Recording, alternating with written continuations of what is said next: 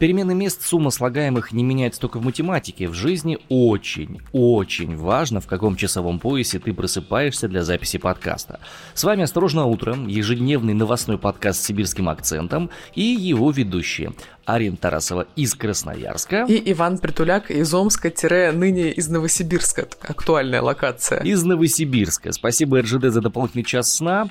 В общем, а, мы, кто-то спал, кто-то не спал, но мы сторожили события, которые происходили в стране. И вот что произошло, пока вы отдыхали. Авария на Кемеровской шахте. 52 человека погибли, в Кузбассе трехдневный траур. Путин отправил в отставку главу ФСИН и уже назначил нового. По информации СМИ, это из-за пыток в колониях.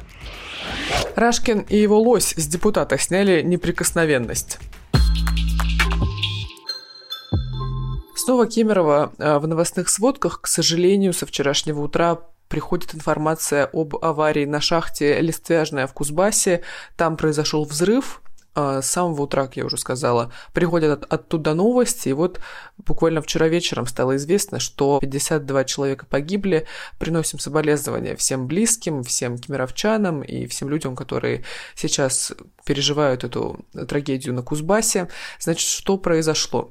Сообщение о задымлении о последующем взрыве в вентиляционном э, штреке шахты поступило в 9 утра по местному времени, то есть аж в 5 утра по Москве еще вчера. В шахте находилось на тот момент свыше 280 рабочих. По словам очевидцев, перед пересменкой приборы показывали превышение уровня метана, но шахтеров все равно заставили работать. После этого ситуация стала развиваться с какой-то катастрофической быстротой, и вот что произошло дальше. По словам источника ТАСС в экстренных службах, причиной инцидента стало возгорание угольной пыли в вентиляции, и после этого дым распространился по всей шахте, при этом сама шахта повреждена не была. А, по словам заместителя генпрокурора Дмитрия Демешина, вероятнее всего в Листвяжной взорвался метан. И Следственный комитет сообщил о задержании директора шахты и его первого заместителя. Они уже, насколько я знаю, Вань, сделали какие-то заявления, верно? Сейчас задержанными проводятся следственные действия в ближайшее время им предъявят обвинение, следствие будет ходатайствовать об их аресте. Дело возбуждено по части 3 статьи 217 УК РФ «Нарушение требований промышленной безопасности, опасность производственных объектов», которое повлекло по неосторожности смерти двух и более лиц.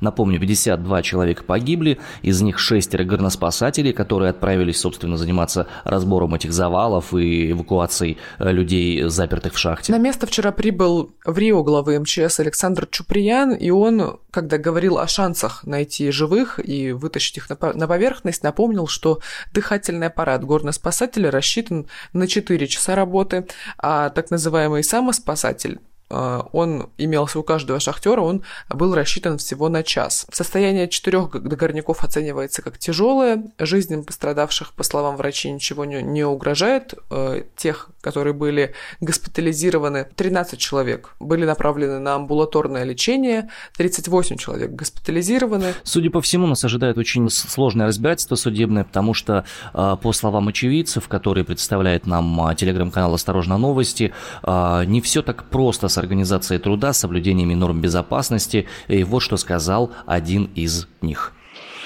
Все работали там в поте лица в том, чтобы лава ехала. Ну, мы все говорили, она какая-то не такая. А, во-первых, она газовала сильно, очень много газа было. Они всяко пытались там вентиляцию и э, воздух пускали там в одно положение, в другое, перекрывали там. Она со всех, со всех щелей, она, то есть она все равно газ очень сильно металл шел.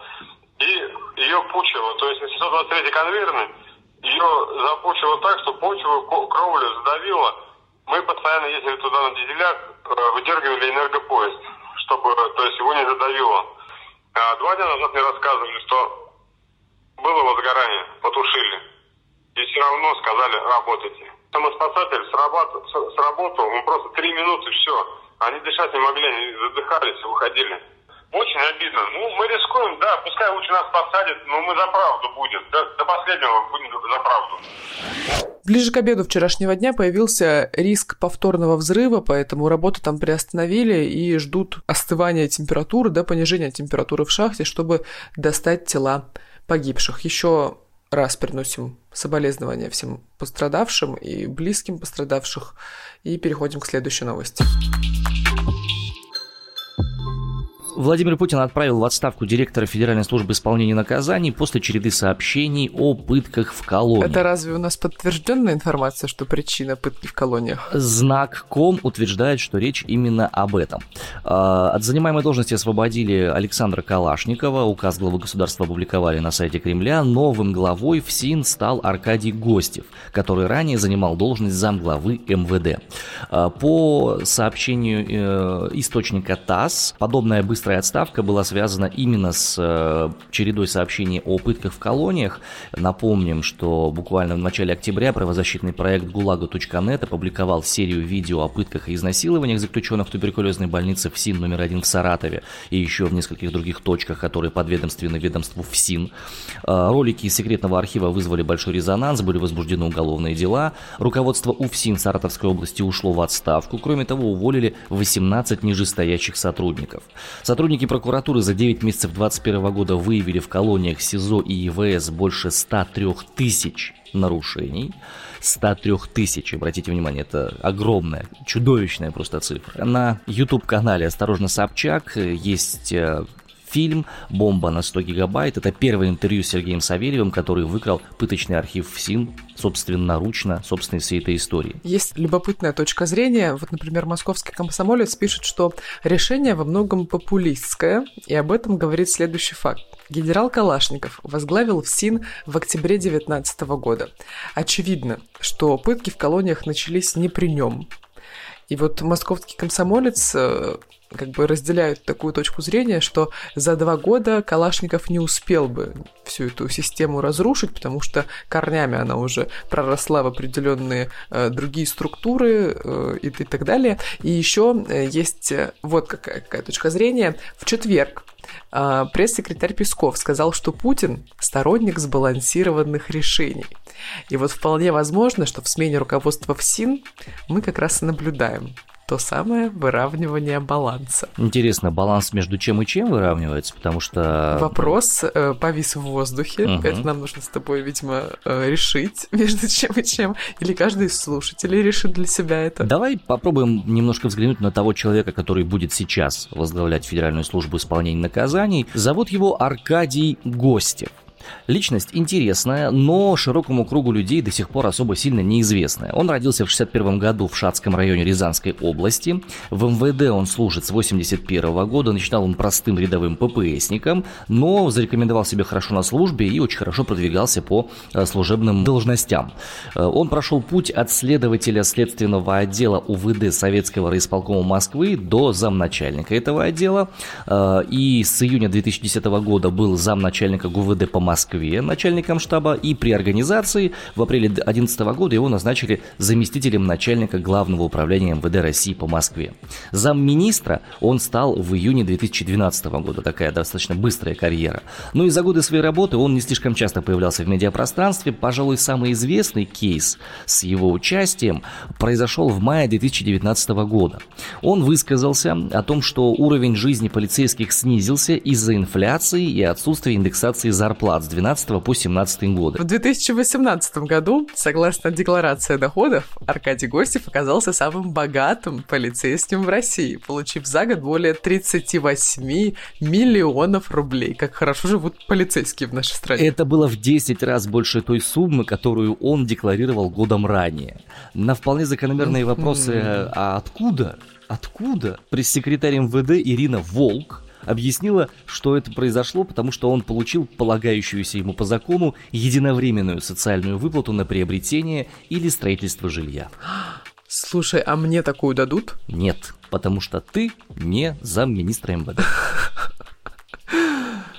Прекрасно. Ой, кажется, весь ноябрь у нас э, в новостных сводках фамилия а, коммуниста Рашкина и еще его друга по несчастью, скажем так, Лося, которого Рашкин то ли перестрелил, то ли нашел убитым в лесу. Ну, конечно, по его последним данным, лично по его данным, он его все-таки пристрелил на охоте. Спутал с кабаном, так сказать. Так вот, вчера вечером э, Рашкина лишили неприкосновенности. Депутатский иммунитет канул в лету. И посвятили этому целых полтора часа заседания Государственной Думы. Нет бы посвятить посвятить это чему-то более важному, например, пыткам в СИЗО, например, э, результатам выборов в Государственную Думу, например, каким-то другим более актуальным вещам, инфляции ну, той уже, же ну, самой. Что-то прошли два месяца ну, да, все уже. выборы. После драки кулаками не машут, очевидно. Ну, хотя, знаешь, у меня ощущение, что немного все-таки это взаимосвязанные процессы, нашли за что прицепиться к Рашкину, потому что, напомним, именно э, Валерий Рашкин был одним из э, выступавших на митинге КПРФ после того, как результаты выборов в Госдуму объявили.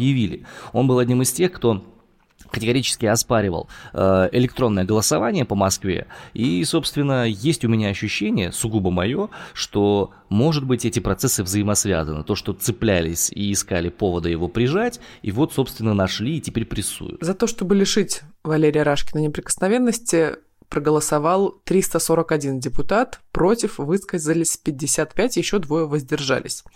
А, согласно повестке заседания, как пишет русская служба BBC, э, сначала перед депутатами выступил генпрокурор России Игорь Краснов, а за ним председатель комиссии Госдумы по мандатным вопросам Атари Аршпа.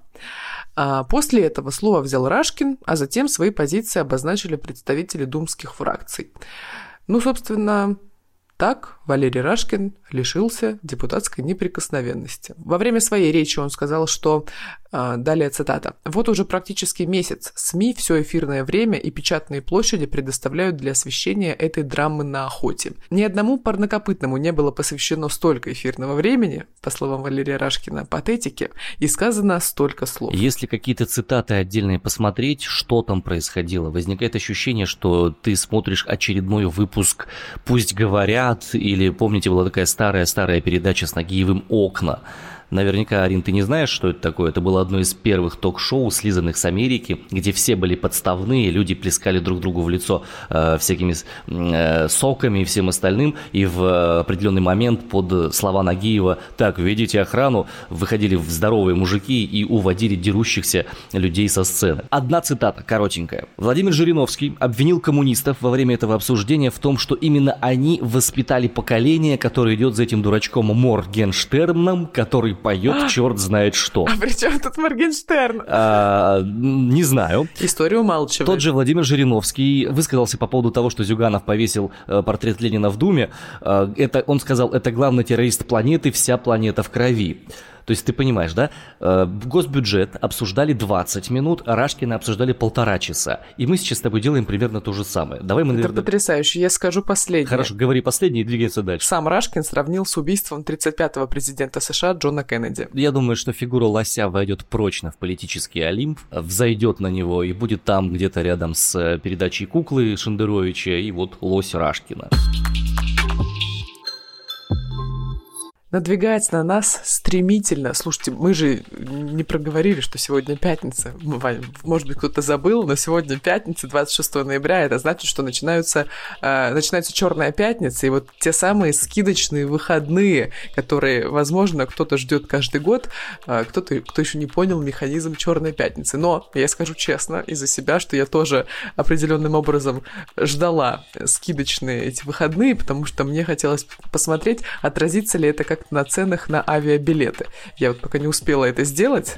Посмотришь, скажешь. Надо проверить. Угу. Ну, смотрите, в Черная пятница, если вы еще не в курсе, что это за штука такая, это как раз американская традиция. Э, в 19 веке крупные сети устраивали огромные предрождественские распродажи, и, собственно, вот она и стартует. Э, появился в 1966 году этот термин Филадельфии. Говорят, две версии происхождения его названия. Э, первая версия. Так его стали называть из-за огромных пробок на дорогах, которые образовывались на следующий следующий день после Дня Благодарения. И вторая версия в том, что Черная Пятница это такое название из-за бухгалтерской отчетности в этот день. Убытки там записывали красными чернилами, прибыль черными. Выручка в этот день была просто гигантской, и черный цвет в отчетности, собственно, преобладал. В России подобного рода традиция проходит где-то с 2013 года, э, но у нас в основном товары со скидками люди приобретают через интернет. Но у нас еще эта Черная Пятница растянута по всему ноябрю, потому что вот э, примерно 10-11 числа были большие скидки в одном известном интернет-магазине. Потом и сейчас тоже будет э, несколько дней скидочных Вань, зачем ты пойдешь в магазин на Черной пятнице? Пойдешь ты вообще зачем-нибудь? Нет, нет, нет, я не пойду ни зачем, потому что где-то в прошлом, позапрошлом году я отыскал для себя обалденную штуку, э, сайт, на котором можно мониторить цены на ту вещь, которая мне нужна. Можно отсмотреть, сколько реально стоила эта вещь на протяжении очень длинного промежутка времени. Эти сервисы абсолютно доступны, можно элементарно гуглить мониторинг цен на там Черную пятницу или на что-то еще. Да, я знаю, что есть такая, существует как бы такая механика, и на этом буквально строится и держится Черная пятница, что сначала а, идет такая значительная наценка угу. на несколько процентов, а может быть на несколько десятков, и потом на это же количество процентов идет весомая скидка, чтобы человек зашел в магазин и такой. А-а-а! 35% перо. Это ты говоришь про сиюминутную историю. В дополнение к сиюминутности есть еще и более длительный период. Где-то за 6 месяцев он начинается, и если вот эти самые сайты по мониторингу цен посмотреть, можно увидеть, что какой-нибудь компьютер, допустим, вот который у меня, он сейчас в черную пятницу со скидками стоит дороже, чем он стоил полгода назад без скидок. И это прям, ну, прикольно относительно. Поэтому для меня Черная пятница проходит вообще мимо. Я тоже, знаешь, не строила особо каких-то планов. Единственное, вот мне нужно посмотреть цены на авиабилеты, а в остальном не было у меня каких-то, знаешь... Нет этого во мне. Наполеоновских планов на покупку шляпы к Новому году, скажем так. Ну и хорошо, господа. Идти вам на Черную пятницу или не идти, дело лично ваше, но лучше делать свои решения более обоснованными и посмотреть, а сколько все-таки эта штука стоила чуть-чуть пораньше. Может быть, после Нового года вам будет выгоднее ее покупать, чем, например, сейчас. Слушайте, да, нужно на самом деле прислушиваться к советам финансового консультанта Ивана Притулька, потому что я вам сейчас раскрою тайну. Он ведет таблицу доходов и расходов. У него реально таблица на все свои доходы и расходы вручную буквально отписано. Мы будем об этом говорить завтра. Мы записали спецвыпуск э, касательно пандемии и того, как она повлияла на экономику. Так вот, чтобы подробнее углубиться в эту тему, в тему кризиса, повышения цен на продукты, э, не теряйтесь. Завтра будьте на связи и слушайте наш новый спецвыпуск, который появится в полдень по Москве. Ну а сейчас токсичные новости от нашего спонсора Сорбента Полисорб. Власти Татарстана Судя по всему, выпили немножко полисорба и смягчили правила проезда по QR-кодам в общественном транспорте. С сегодняшнего дня право на проезд в этом транспорте получают не только те люди, у которых QR-коды есть, но и еще несколько категорий граждан. Если у них есть медицинские противопоказания против вакцинации от коронавируса, те, кто прошли вакцинацию первым компонентом или однокомпонентной вакциной, QR-коды э, будут действовать 24 дня с момента вакцинации, и прошедшую вакцинации военнослужащие будущее. В общем, а, таким образом, судя по всему, Татарстан пошел навстречу а, тем людям, которые очень сильно протестовали против проезда по QR-кодам в общественном транспорте. И мы надеемся, что и в дальнейшем будут приниматься разумные решения, чтобы новости, которые мы озвучиваем в эфире по поводу QR-кодов, не были жестко токсичными. От токсичных новостей нам отлично поможет пылесорб. Главный помощник от отравлений, несварений и всей той жести, которую приходится нам с Ариной фильтровать по работе. За здоровье сотрудников общественного транспорта Татарстана и всех людей, которые на нем ездят, чокнемся полисорбом. Кто пострадал от QR-кодов, самое главное, в Татарстане, мы поднимем стаканы с полисорбом. Ура! Грядет суббота, а значит, что будет много времени на отдых и на то, чтобы как-то впитать новую информацию, скажем так. А, смотрите, у наших друзей, двух замечательных журналистов, есть э, свой подкаст «Колезев и Микитасин». Называется это «Часовой аналитический новостной подкаст». А, Дима и Оля обсуждают новости, которые случились за прошедшую неделю, обсуждают их достаточно вдумчиво, с бэкграундом, в общем, со всеми деталями, а, раскладывают буквально по полочкам все то, что произошло. Э, с Димой мы записывали подкаст предыдущий спецвыпуск «Осторожно, подробности». Он был посвящен теме, как достучаться до Москвы. С Димой мы говорили как с одним из создателей знак.ком, э, информационного сайта, с которого периодически берем какие-то новостные поводы и расследования. А, он клевый, тут с этим ничего не попишешь. Рекомендуем послушать подкаст Колезева и Микитась. Э, очень хороший, большой, глубокий подкаст. Э, за неделю самые главные темы там осматриваются, рассматриваются и исследуются. Если начинаете с нами каждое утро, слушаете наш новостной подкаст, может быть, когда собираетесь на работу или едете куда-то по утрам или в обед, то Колезев и Микитайс станет отличным дополнением на самом деле к нашей ежедневной такой адженде, повестке. Так что включайте Колезев и Микитайс. Завтра, каждую субботу появляется новый выпуск. И не забывайте о нашем спецвыпуске, который будет посвящен тому, как изменилась экономика в период коронавируса. Ковидономика, сколько стоит пандемия, называется наш спецвыпуск. Завтра он выходит. Обязательно подписывайтесь, если вы еще не подписались на наш подкаст на площадках, на которых вы сейчас его слушаете. А, ну и смотрите наши соцсети. А, есть инстаграм-аккаунт «Осторожно подкасты» и телеграм-канал «Осторожно подкасты», соответственно, там все будет выкидываться махом. Рано-рано ты начал, конечно, всех призывать срочно слушать наш подкаст. Ну, все равно. да, потому что у нас еще впереди погода. Угу. Вот, например, в недомерках Псковской области сегодня плюс 3 градуса. Э, по-ноябрьски достаточно, э, не очень солнечно, но все-таки не минус, как в Сибири. В Воронежской области в деревне Пришип минус 4 и ясное небо. А вот Кривой Ухаб Новгородской области порадует своих жителей ясным небом и отметкой в плюс 7 градусов градусов на термометрах. С вами пятницу встречал Иван Притуляк из Новосибирска пока что. И Арин Тарасова из Красноярска все еще. Да, это правда.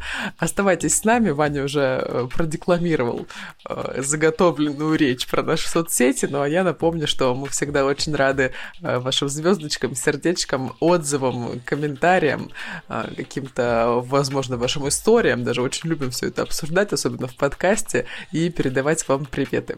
Так что вам хороших выходных. Не забывайте про наш спецвыпуск. Он выйдет завтра в полдень по Москве. А, обсудим дела действительно насущные, такие бытовые. Почему так дорого сходить в магазин сейчас? М? Стоит ли вообще нам инвестировать, например? А еще наши эксперты рассказали, какие ключевые факторы влияют на стоимость всяких разных вкусностей в вашем холодильнике. А вы узнаете, при чем здесь китайский средний класс и сколько стоит фрахт одного большого контейнера, в котором собираются привезти вам еду. В общем, многообещающе. Ждем вас завтра на всех площадках после полудня по Москве.